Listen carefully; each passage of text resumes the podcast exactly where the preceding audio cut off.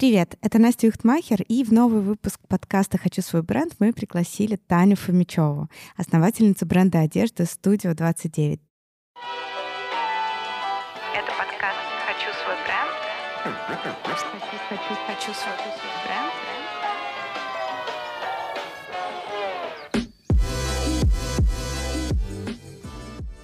Таня, привет, очень рада тебя видеть. Привет, я тоже рада, спасибо, что пригласили. Таня, давай а, познакомим наших слушателей с тобой. Хотелось бы начать с твоего детства, потому что у тебя довольно нестандартный бэкграунд. Ты родилась в поселке Магистральной Иркутской области, где не было, как э, ты нам рассказывала, театров, кино и ничего такого, что прививает эстетику, да, и какое-то чувство прекрасное. Вот расскажи, как ты черпала вообще вдохновение. Расскажи про свой детский опыт. Да, я из маленького поселка.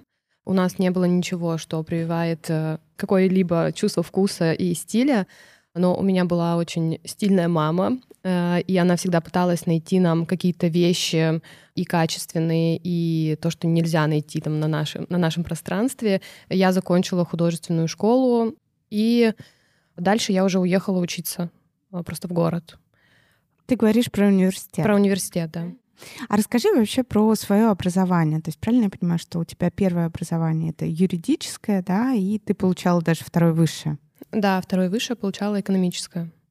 То есть специального там образования по дизайну у меня нет. Сейчас я поступила в британскую школу дизайна э, на дизайн одежды. Ого, ну то есть это какая-то очная там или заочная форма, то есть это прям тру образование, а не какие-то курсы. Да, очная форма. Четыре раза в неделю я учусь, и это является для меня таким супер вдохновением. На самом деле мне уже столько идей пришло во время обучения, хотя я там только месяц учусь.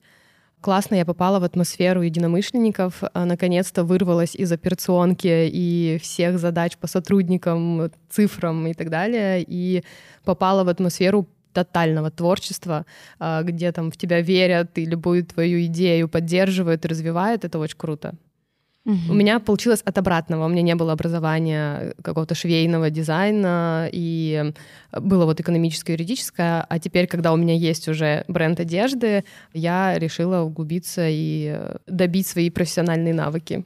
Слушай, а зачем ты вообще пошла получать экономическое образование на тот момент? Потому что, ну, получила юридическое, да, есть корочка. Зачем идти на второе?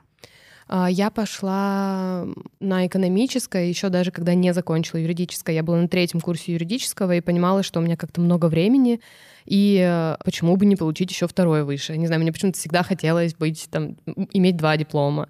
И э, я пошла на экономическое и училась параллельно просто, там до обеда, после обеда.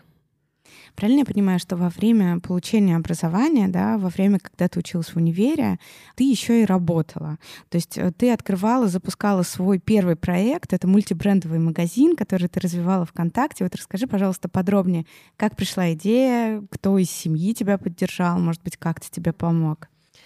Uh, да, также э, вместе, наверное, с этим поступлением на второе высшее я открыла мультибрендовый магазин. Конечно, тогда я не подозревала о том, что это мультибрендовый магазин, и я учусь uh, делать бизнес, занимаюсь там логистикой, арендой помещений, не знаю, какими-то финансами, но сейчас я понимаю, что это был огромный опыт в моей жизни, который дал мне вот этот старт и понимание вообще продаж, того, что хочет клиент и как с ними общаться и как вообще там закупать товар и его производить. А это было в Якате, правильно? Да, это было угу. в Якате. Тогда я э, не могла себе позволить никакие там люксовые вещи, никакие вообще в целом дорогостоящие вещи, и я искала пути экономии. Как мне кажется, это отчасти меня и подтолкнуло к тому, что я начала искать вещи, которые можно э, закупить оптом. И э, где-то в интернете нашла такое предложение, что ты можешь купить там 10 юбок по оптовой цене, а не одну за полную розничную цену, я э, решила заказать не только себе, а еще 10. И подумала, я продам их, потому что меня всегда интересуется, что на мне, где это купить и так далее. Эти юбки я там продала своим знакомым, подругам, их там с удовольствием купили. А где ты их закупала? Я уже не подскажу, это были какие-то сайты, то есть там это была Турция, это была Украина, это был Китай, ну то есть вообще все потом уже в итоге. как-то вот по крупицам, по крупицам собрала вот какие-то марки, которые мне нравились. Вот. Это сейчас, мне кажется, модно называть мультибрендовым магазином. Тогда у тебя был там просто шоурум, где-то там тебя нужно было найти, чтобы еще добраться до него. А он был офлайн, ну то есть да, да. Я сейчас онлайн? расскажу А. эту историю. Мой муж на тот момент парень уже занимался какой-то спортивной одеждой, и э, у него был э, маленький офис. И э, я приглашала туда своих клиентов. Это так смешно, что эта история повторялась два раза. Потом, когда мы переехали в Москву, я тоже потихоньку занимала его пространство, и в итоге тоже его оттуда как бы подвинула. Вот. И я приводила туда клиентов для того, чтобы они могли примерить вещи, потому что очень многие хотели, тогда же совсем не было э, вот этой культуры э, Онлайн-шопинга. онлайн-шопинга, да. И э, э, тем самым мое количество клиентов росло, и э, я это помещение полностью забрала себе. Вот. Первые клиенты были из контакта, и тогда не было Инстаграм еще, и я помню, была такая функция, что ты мог только утром и вечером добавить по 40 человек. Обязательно должно, должен пройти интервал 12 часов. Вот мой муж вставал утром, перед работой добавлял мне 40 друзей, и вечером добавлял мне 40 друзей. Вот. Потом мы успешно как-то развились, и я имела там около 100 тысяч рублей в месяц.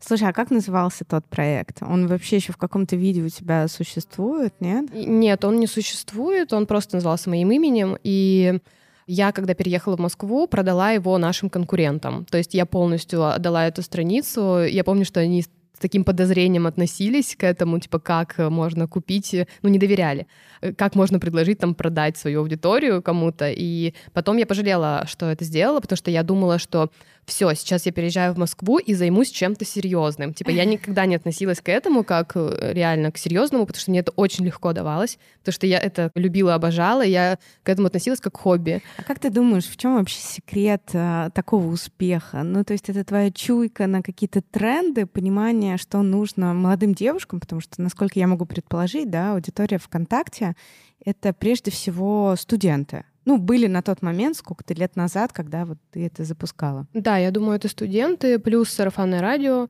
и какие-то рекомендации. Ну, то есть в чем твой секрет? Вот Э, как, я как думаю, ты да, в наверное, в чуйке. нащупать? Да, то есть люди хотели то же самое, что я, по, Мгм. по, по- я имею в виду по стилю, по вкусу.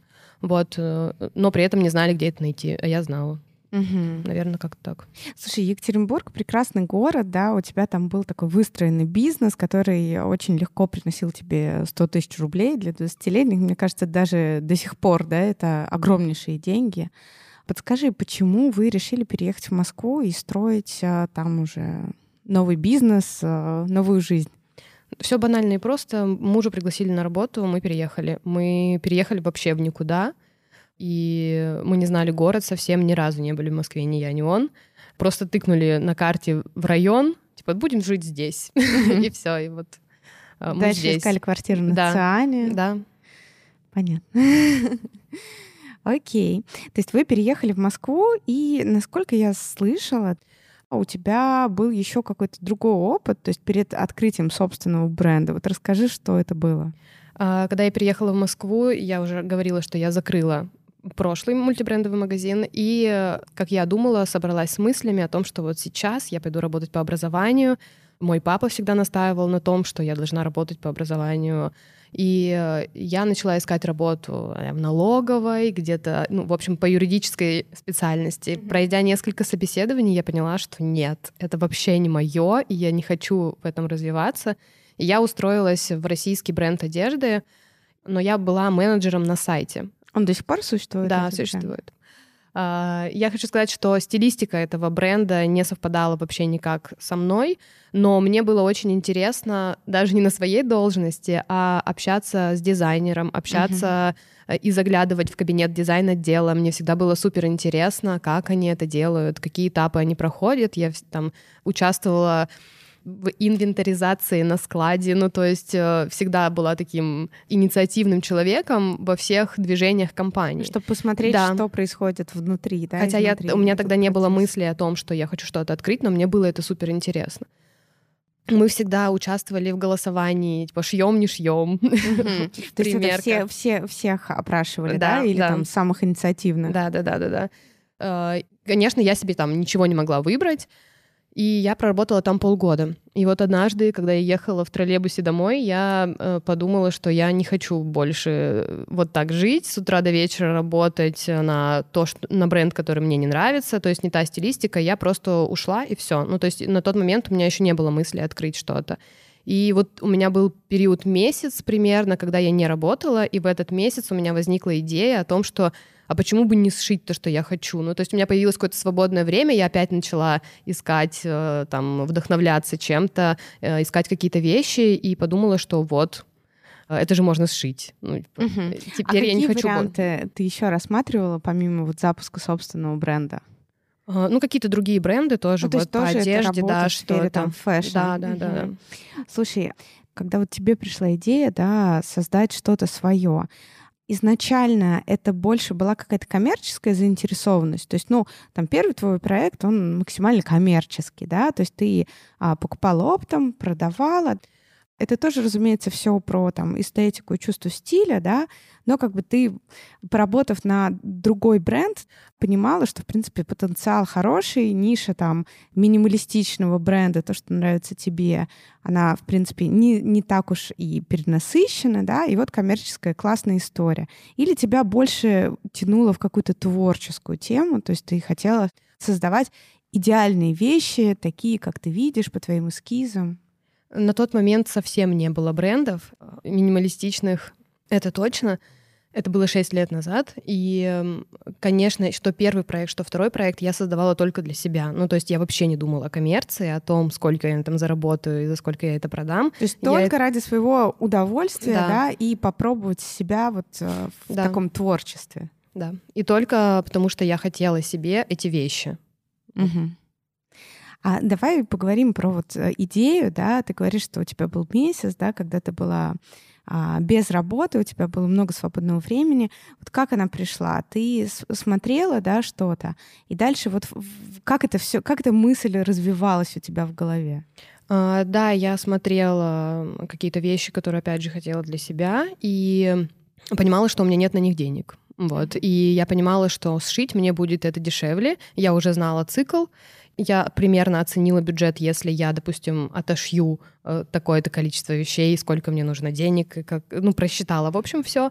Погуглила фабрики, погуглила там ткани, съездила, что-то приценилась, и все в целом, стартанула. Какая была твоя первая вещь? Э, это был трикотажный костюм, э, юбка плюс футболка. Такой суперкомфортный, который можно было носить с разной обувью, в разный стиль. Ну, то есть на тот момент это был тоже какой-то супер тренд. Ты вообще смотрела на тренды или ты просто руководствовалась своей такой внутренней чуйкой? Не сказать, что я смотрела прям на тренды. Наверное, это больше самоощущение какое-то. Мне бы там, бы там было супер комфортно, я в нем все лето проходила. А, окей, давай тогда еще обсудим название потому что, насколько я знаю, число 29 — это такое магическое для тебя число, да? Вот расскажи, пожалуйста, подробней. Само название, оно пришло к тебе прям в самом начале, или ты очень долго думала, как это все назвать, и у тебя там было много-много вариантов? Пришло вообще сразу, я даже не думала, мне кажется, об этом. Э, у нас в семье все родились 29 числа. Мама, папа, я, моя сестра и мой брат. Обалдеть. Э, да, все в разные месяца, но цифра одна. И всегда на протяжении всей моей жизни меня преследует 29. Я была там в школьном журнале 29. У меня в номере телефона домашнем 29. Даже сейчас, когда я вышла замуж и получила паспорт, у меня в номере паспорта есть 29. Ну, то есть это настолько удивительно, что, конечно, мы всегда всей семьей смеемся смеемся, что это магическое число, что это наше число, если есть 29, то все будет супер. И, конечно, я хотела какой-то успешный проект и зарядила его вот магией этого числа. Угу. А слово «студио» как, как э, возникло? Это, я, насколько я помню, это просто свободный аккаунт в а, Инстаграм, ага. да, и поэтому «Студия 29».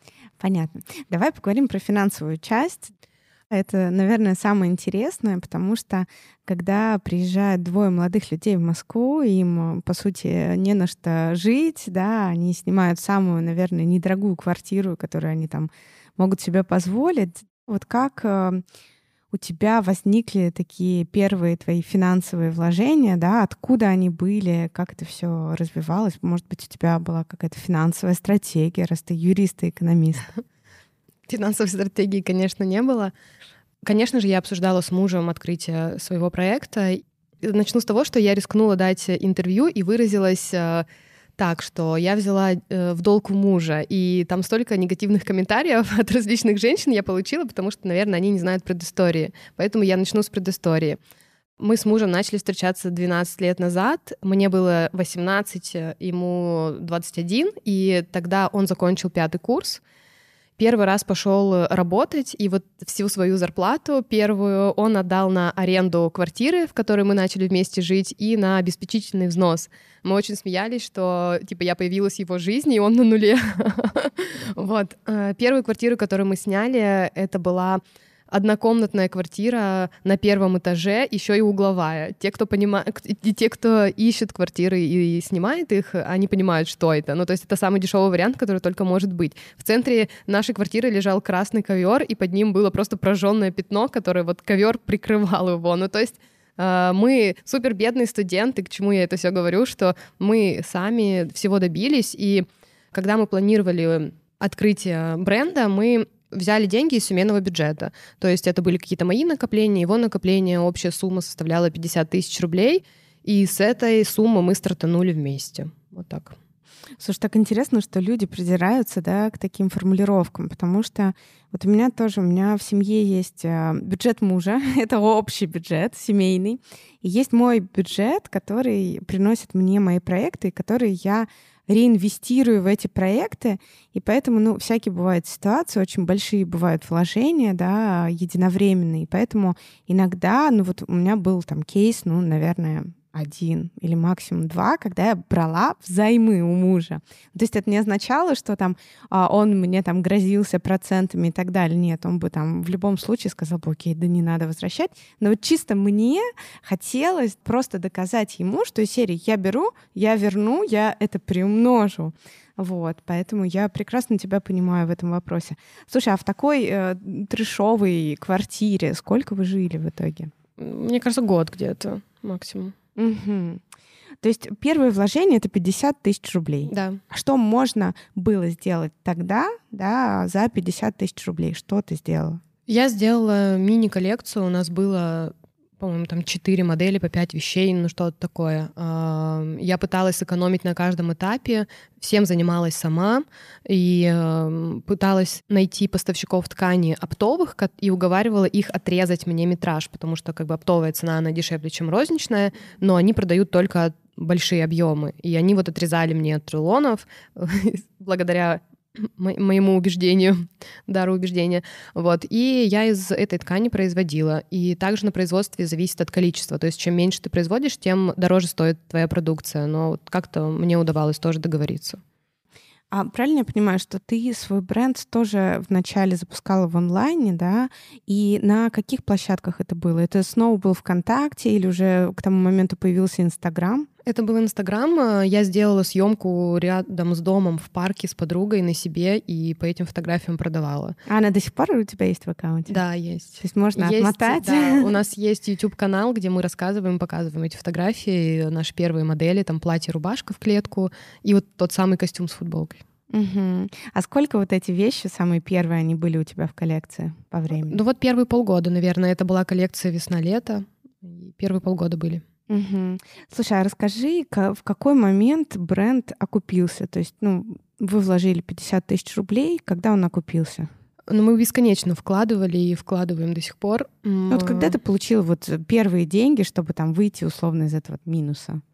Ну, с продажи первых э, вещей. Это То быстро мы... произошло? Это быстро произошло, да, на удивление это быстро произошло. А ты помнишь своего первого покупателя, покупательницу?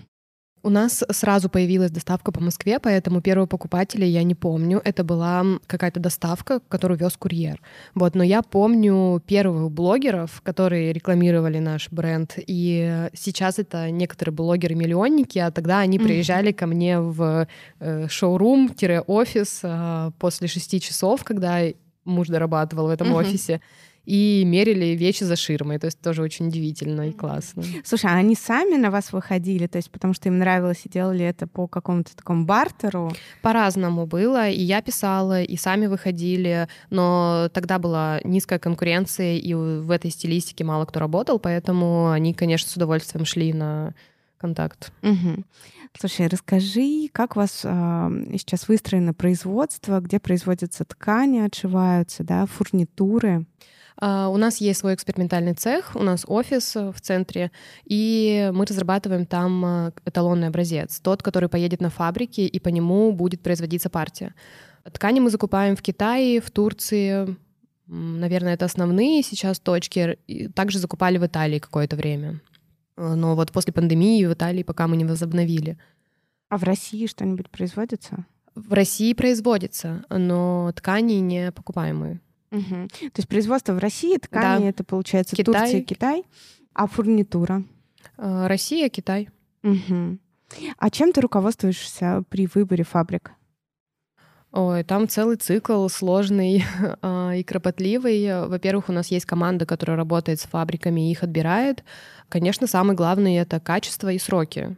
Мы работаем только с профессионалами сейчас, и другого себе позволить не можем. Для нас очень важно качество. У нас есть а, контролер ТК, который ездит, проверяет каждую единицу на производстве. А ты сама а, часто ездила в какие-то такие командировки, чтобы выбрать ткань, может быть, выставки ткани, да? да? Я знаю, что раньше все ездили в Италию, да, когда это было возможно.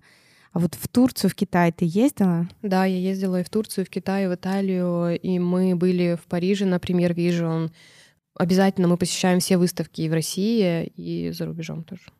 Окей, давай поговорим про стилистику бренда. То есть она такая довольно минималистичная, и вот сейчас довольно много брендов, которые стараются также работать в этой стилистике, да, потому что, ну, сейчас модно все минималистичное. Вот подскажи, а есть ли конкуренция да, в этом сегменте, на твой взгляд? И что отличает бренд Studio 29 от остальных брендов, работающих в той же минималистичной стилистике? В каждой нашей вещи есть всегда что-то уникальное. Мы пытаемся в дизайн-отделе продумать все детали и мелочи и дополнить вещь э, чем-то необычным. Вот на мне сейчас рубашка из хлопка, но... Ярко-оранжевая. Ярко-оранжевая, да. Она выделяется за счет своего цвета. Во-первых, мы в этом сезоне прям позволили себе множество цвета, и этим мы выделяемся, я считаю, потому что некоторые бренды до сих пор в бежево-молочной палитре, как мне кажется, она устарела. Вот, и э, в этой рубашке необычный воротник, а он, видишь, такой удлиненный. Ну, то есть в каждой вещи есть э, какая-то фишка, есть какая-то уникальность, какие-то секретики, которые мы закладываем. А, мы всегда очень сильно прям каждую деталь прорабатываем и переживаем за это. Плюс тут, конечно, заложен наш силуэт, который мы считаем актуальным. Она, это не просто рубашка, тут определенная спинка, определенный уклон линий, там, э, если смотреть на нее сбоку или спереди. Вот. Про конкуренцию у меня вообще своя политика. Так как мы коммерческий бренд, и мы должны существовать и продавать для того, чтобы существовать, есть определенные тренды, которые сделают все. Например, в этом сезоне это водолазка на молнии, и ее хотят все и будут продавать все. Ну, то есть я понимаю, что это коммерческий продукт, который я сделаю, и другие бренды это тоже понимают. Поэтому мы делаем все одну водолазку на молнии, но при этом люди, которые в этом не понимают, они могут говорить о том, что кто-то кого-то скопировал, да. Но это мировой тренд, за которым мы идем, потому что мы коммерция. Угу. Слушай, а вот э, что касается рекламных кампаний, Сейчас очень многие стремятся снимать э, в каких-то очень красивых природных заповедниках там, и так далее, да. И иногда там листаешь ленту, и вот есть ощущение, что как будто бы и вещи вроде все такие минималистичные, еще и места все похожие. Вот что касается именно рекламных кампаний, да, и именно вот э, съемок коллекций, а расскажи, в чем отличие бренда Studio 29 от всех остальных? Еще и модели одинаковые, я тебе так скажу, а, работают, потому что мы работаем все в одном рынке. Но э, цель наша и цель нашей команды, которую мы озвучиваем на каждом собрании с контент-отделом, это сделать что-то иное и э, отличаться от конкурентов. И мы всегда ищем новые пути решений, мы всегда ищем новую команду, уникальных моделей, э, новые локации. То есть у нас нет цели быть похожим на кого-то. Мы, наоборот, всегда хотим делать что-то новое и делать что-то, как мы это видим, чтобы это полностью отображало нашу идею. Я тебя поняла. Слушай, а такой вопрос интересный. Вот у меня сложилось впечатление, что локальный fashion -мир, он такой немножко, знаешь, закрытый, и вот, знаешь, прям иногда чувствуется какая-то конкуренция, что ли. Ну, то есть а, я, например, а, вообще изначально не из этого мира, да, я больше работала в разных там бизнес-компаниях, консалтинге, в банках. И там как-то, вот знаешь, приветствуется такой, ну, типа, knowledge sharing, когда вот все собираются, там, а как у вас, а как... Ну, то есть там тоже есть какая-то своя конкуренция, но все равно рынок, а, он такой узкий, да, все друг друга знают, все все равно друг с другом общаются. Вот что касается фэшн-мира локального, вот подскажи, есть ли у тебя такое же вообще впечатление да, по поводу закрытости? И общаешься ли ты, там, например, с основателями других брендов, может быть, с дизайнерами других брендов? Да, я общаюсь, и я не совсем так считаю. Я даже состою в нескольких комьюнити, там по украш... у кого украшения, сумки, обувь, и вот мы все вместе завтракаем.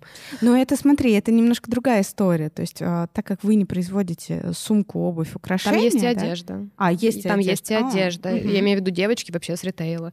И э, мы делимся все своими секретами, делимся контактами, вообще совершенно открыто. Конечно, я общаюсь и с другими брендами, и мой муж общается с другими брендами. Ну, то есть э, мы вообще открыты к этому всему, и если кто-то хочет со мной пообщаться, я всегда тоже за. Мгм. Сегодня, кстати, вот я сейчас еду в офис, у меня встреча с молодым человеком, который купил встречу со мной на Meet for Charity. О, я тоже Да, участвовала. в пользу благотворительности. У нас будет экскурсия по нашему офису. Я ему расскажу, что мы делаем, как мы делаем, и потом мы пойдем обедать. То есть очень Здорово. здорово. Ну, то есть я открыта вообще к этому всему. Прекрасно.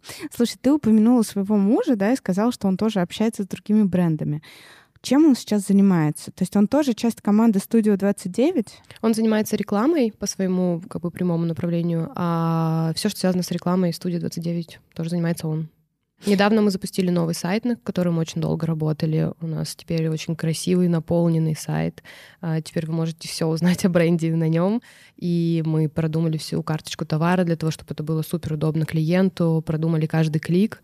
а, И это все делали мы в тандеме как бы с его компанией.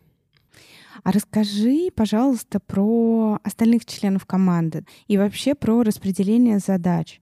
У тебя, как у основателя, какой спектр задач? То есть это операционная часть, да, или кто-то у вас есть, кто покрывает а, вот э, часть именно про операционные задачи, да, а ты больше сейчас сосредоточена на креативе. Как у вас распределяются задачи?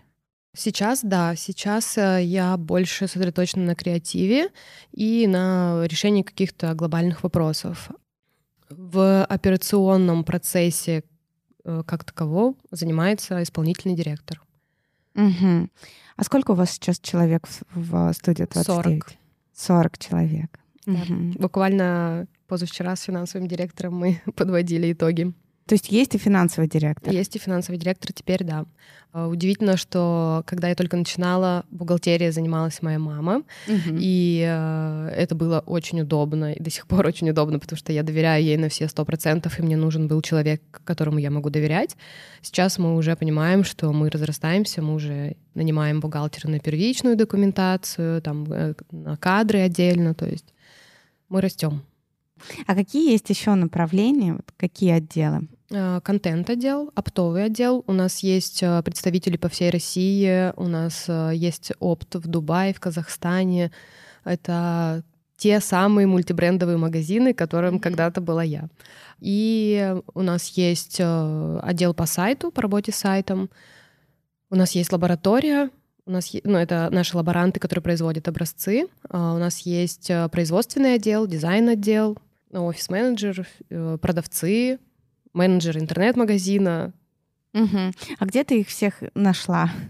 Это же очень такой сложный процесс, потому что, ну, как правило, карьерные сайты, они стоят дорого, да, и не все основатели, да, умеют ими пользоваться, и, в принципе, есть ресурс, чтобы ими пользоваться. То есть как ты находила вот этих людей? Э, Изначально мы могли находить людей даже через знакомства, какие-то рекомендации. Сейчас это чаще Headhunter. А кто был твоим первым сотрудником?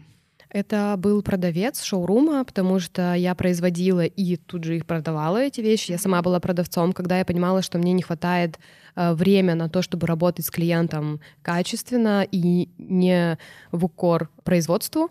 Я наняла продавца, она уже занималась клиентами, а я занималась производством. Это был продавец. Угу. Ты уже рассказала, что вы есть в Инстаграм, да, у вас очень удобный user-friendly сайт — а подскажи, где еще вы представлены? Насколько я знаю, есть офлайн студия в Москве.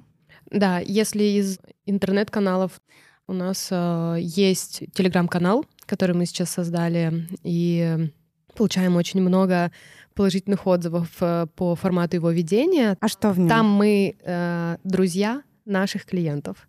Там мы такие свои девчонки. А там можно получить какую-то уникальную э, инсайдерскую информацию о наших коллекциях, какие-то закадровые истории и так далее. То есть заглянуть немножко к нам в офис, заглянуть э, к нам на производство. А, у нас есть YouTube-канал, который мы сейчас возобновляем, и там э, сейчас выходят выпуски о нашем месяце, те активности, которые были у нашего бренда за месяц. То есть это некий такой дневник бренда дневник бренда. для всех желающих? Да. Если про точки продаж мы говорим, у нас есть шоурум в центре Москвы на Китай-городе, у нас есть э, корнер в авиапарке и в Тренд-Айленде. У нас есть магазин в Иркутске, который когда-то я открывала для своей мамы, и она им занимается. Вот. Э, Он пользуется популярностью? Да, да. А подскажи, там такая же ценовая политика, правильно я понимаю? Там такая же ценовая политика, но там есть особенности аудитории и особенности сезонности. То есть там раньше мы продаем верхнюю одежду mm-hmm. и э, чуть дольше. И мама у тебя, собственно, его возглавляет? Да. да? Слушай, как здорово. Очень приятно. А расскажи, пожалуйста, как вы пережили пандемию, потому что многие бренды а, совсем, да, кто-то закрывался, кому-то было супер тяжело. Подскажи, как она у вас прошла? Это супер интересный опыт, потому что а, в пандемию я вступила с грудным ребенком. Я родила 10 марта, а на пандемию мы ушли, по-моему, там в 20-х числах. Uh-huh, да? uh-huh. Естественно, это был период, когда мы перестраивали все процессы в компании. И э, мы все сидели дома, а у нас есть те процессы, которые просто невозможно сделать из дома. Это какие-то отгрузки на фабрику, это э, сбор комплектующих, ну то есть приемка комплектующих и так далее. И эти все процессы легли на меня, потому что... Чтобы не подвергать риску. Да, э, многие сотрудники просто боялись выходить из дома, потому что у них в семье были пожилые люди mm-hmm. или пожилые родители, и я их прекрасно понимаю. А, некоторые, конечно, несмотря ни на что, все равно работали, э, так же, как и я. И вот я в промежутках между сном ребенка ехала в офис, печатала там какие-то составники, э, вспомнила те времена, когда я сама занимаюсь всем. Но, кстати, это мне отчасти и помогло увидеть, э, как это сейчас работает изнутри в каких-то мелочах. То есть я сейчас не занимаюсь тем, что собираю что-то на производство, а в пандемию я поняла, что так, вот здесь вот я бы Э, чуть-чуть улучшила, здесь бы улучшила, ну, то есть когда опять начала заниматься этим с нуля. Что касается продаж, у нас очень сильно вырос интернет-магазин, понятное дело, и э, мы были в целом к этому готовы. Мы уже очень хорошо работали в интернет-магазине, у нас был налажен сайт, у нас были курьеры и так далее. То есть мы просто его усилили, укрепили. Угу. А если мы говорим про вещи, которые были на тот момент в коллекции, да, вы как-то трансформировали эти коллекции, потому что я знаю, что некоторые бренды, например, стали делать больше акцент на какую-то домашнюю одежду или там спортивные костюмы, потому что я, например, провела 4 месяца в изоляции у родителей мужа за городом, и у меня было два костюма, в одном я ходила, другой я стирала. Вот, ну, как-то трансформировалась коллекция? У нас, конечно, упала костюмная группа, типа жакеты и брюки, но у нас э, комфортная одежда. Мы продаем и так спортивные костюмы, мы продаем расслабленные рубашки и комбинации, которые можно носить дома. Те девушки, которые хотели оставаться дома, но быть красивыми, они заказывали себе комбинации и ходили в них дома. Все, что мы изменили, мы изменили контент, а, который мы также снимали дома. Мы отправляли вещи моделям, которые снимали себя на Zoom, там на FaceTime, ну, чаще на FaceTime. Мы делали какие-то съемки командой, каждый у себя дома. Ну, то есть мы полностью трансформировали контент. Это да. А подскажи, пожалуйста, вот за все время существования бренда Studio 29 были когда-нибудь моменты, вот когда было супер тяжело? Ну, то есть мы не говорим про старт, да, это понятно, но вот какие-то моменты, вот знаешь, прям кризисные, когда ты задумывалась о том, что, ну, окей, а вдруг там не получится, да, может быть, стоит закрыть или там начать что-то заново? А, нет, а, не было потому что я сама по себе очень позитивный человек и на все смотрю очень позитивно. Недавно услышала фразу «все, что сложно, это ложно». Это «с» и ложно. Uh-huh. А, и это действительно про меня, потому что я совсем не боюсь трудностей, отношусь к ним как к опыту, как к чему-то новому, как к новым знаниям, и меня это супер мотивирует. Когда даже я ошибаюсь, это мой опыт, и э, я его нигде не получу. Это в любом случае мне пригодится. И если я смогла сделать это уже один раз, я сделаю это еще раз. Слушай, а как ты относишься к критике? Ну ведь э, за все эти годы существования, да, были люди, которые, наверное, критиковали за стоимость вещей, за качество вещей. Потому что это, ну, очень сложно предугадать, всем понравится. Но если мы получаем какие-то негативные отзывы по качеству вещей, мы всегда над ними работаем. У нас есть а, там группы, э, чаты по бракам, и если они вдруг проходят, у нас есть собрания, на которых мы обсуждаем, почему так получилось, как мы можем это устранить и не повторить. Мы обязательно работаем над этим, и ну, я думаю, что без этого никуда, это все таки производство одежды, но у нас минимум браков и минимум подобных отзывов. А, цена также оправдана э, командой, сырьем, качеством. Поэтому я думаю, что наши клиенты все прекрасно понимают. Ну вот внутренне у тебя какие возникают эмоции при получении каких-то негативных фидбэков? Негативных вообще никаких. Ну, то есть только какой-то пинок на лучшую работу. Окей. Давай поговорим немножко про продвижение, да, потому что э, как, я не знаю, это исторически, наверное, сложилось у многих тех же итальянских брендов. Это все история про основателей, да, всегда всем интересно, кто стоит за этим брендом. И, насколько я знаю, у тебя, в принципе, твой аккаунт, он очень раньше был раскрученный, да, и потом произошел ужасный кейс недавно, когда его взломали. Вот расскажи, пожалуйста, подробнее, потому что я уверена, что тебя будут искать, и чтобы наши слушатели не пугались, да, увидев, что там что-то случилось с мамой. Ну, в общем, расскажи сама. Ой, да. А, в один прекрасный день я еду утром на работу в офис и понимаю, что мой аккаунт взломан.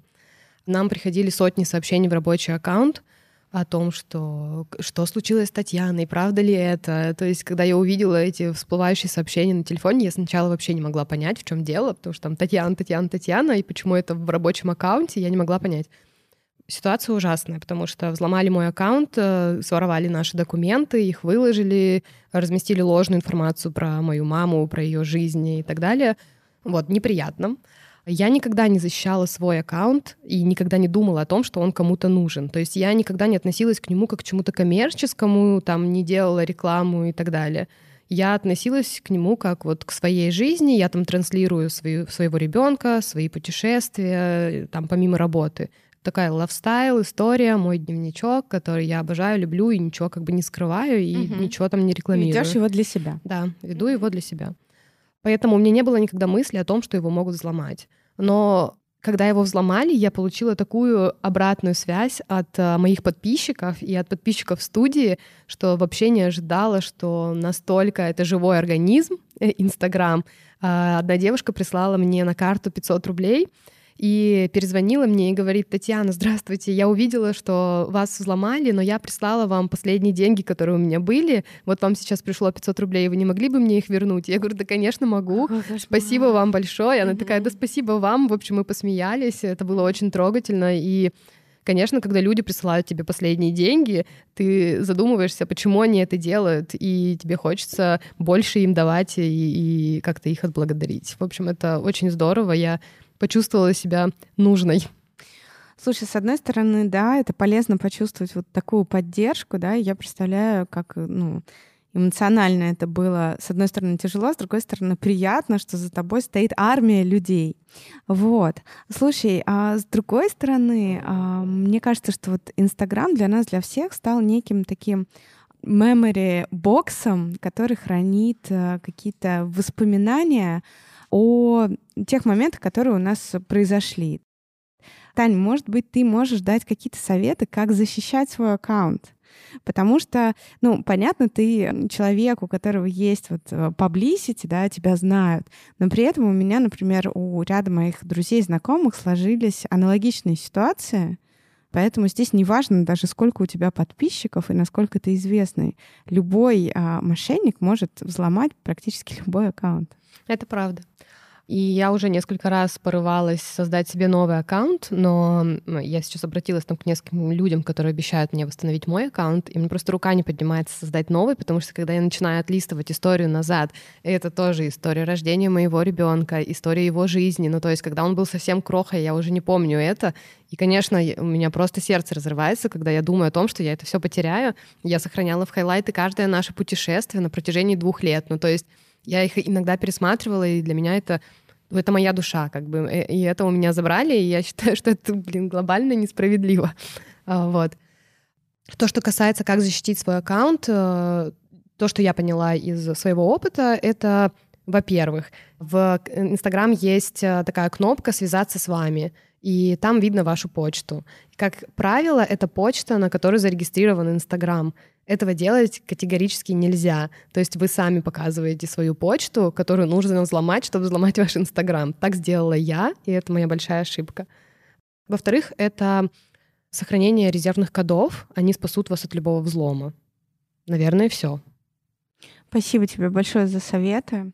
Подскажи, пожалуйста, вот этим летом вы выпустили коллаборацию с художницей Лерой Поповой. Что нам ожидать от студии 29 в ближайшем будущем? Да, эта коллаборация была таким ярким пятном в нашей истории. А, классный получился проект. Многие вдохновились. Я обожаю наши платки с коллаборацией свечи. Сейчас вот в уютные вечера осенние зажигаю их. И э, что ожидать? Мы готовим э, одну коллаборацию на Новый год. У нас очень много, на самом деле, идей и планов. Надеюсь, они все свершатся. Я не могу, естественно, их раскрывать, э, но призываю вас следить, потому что будет очень интересно. Угу. А когда будет ближайший релиз? В ноябре. Будем ждать. Окей, и может быть ты поделишься какими-то своими прогнозами по развитию вообще fashion-индустрии в России вот на ближайшие несколько лет? Я думаю, что мы большую дань отдадим digital у в ближайшее время. И если говорить про тренды, то устойчивое развитие. А что ты имеешь в виду под digital? Ну, то есть, насколько я знаю, сейчас там есть даже какие-то digital модели, да, да? То 3D, есть это настоящие, да, да. 3D вещи и вся вот эта история, которая помогает нам не перепроизводить одежду, mm-hmm. производить ее только по запросу людей. Раз а, мы заговорили про такую sustainable да, историю, вот твое к ней отношение, потому что я слышала разные мнения, да, кто-то считает, что вот э, тема экологичности у нее есть некое такое двойное дно или, я не знаю, вторая сторона, и порой там какие-то вещи, которые якобы эко, по факту на них там гораздо больше тратится воды и другие всякие нюансы, да, поэтому пока что кажется, что это больше некий такой хайп, тема эко. Это то, что, разумеется, популярно, да, но вот твое отношение к этому. Я согласна отчасти. И э, я думаю, что мы на пути изучения этой темы э, более глубоко. Э, то, что делаем мы, мы идем э, к зеленому офису, мы собираем крышечки, батарейки, мы сортируем бумагу, у нас сейчас идет сборка тканей остатков, и мы думаем о том, как их переработать в новую коллекцию. Угу. А раз мы заговорили про социальную тему, может быть, а, за вот время существования проектов были какие-то черити проекты, либо вы хотите что-то внедрить? Мы очень хотим это внедрить и всегда соглашаемся и с удовольствием участвуем. Недавно у нас была съемка с приютом э, для собак. Угу. Девочки классную историю сделали. Они э, как бы делают съемки с известными людьми или с известными брендами, с собаками, которые нуждаются в хозяине. И э, мы сделали съемку с двумя одинаковыми собаками.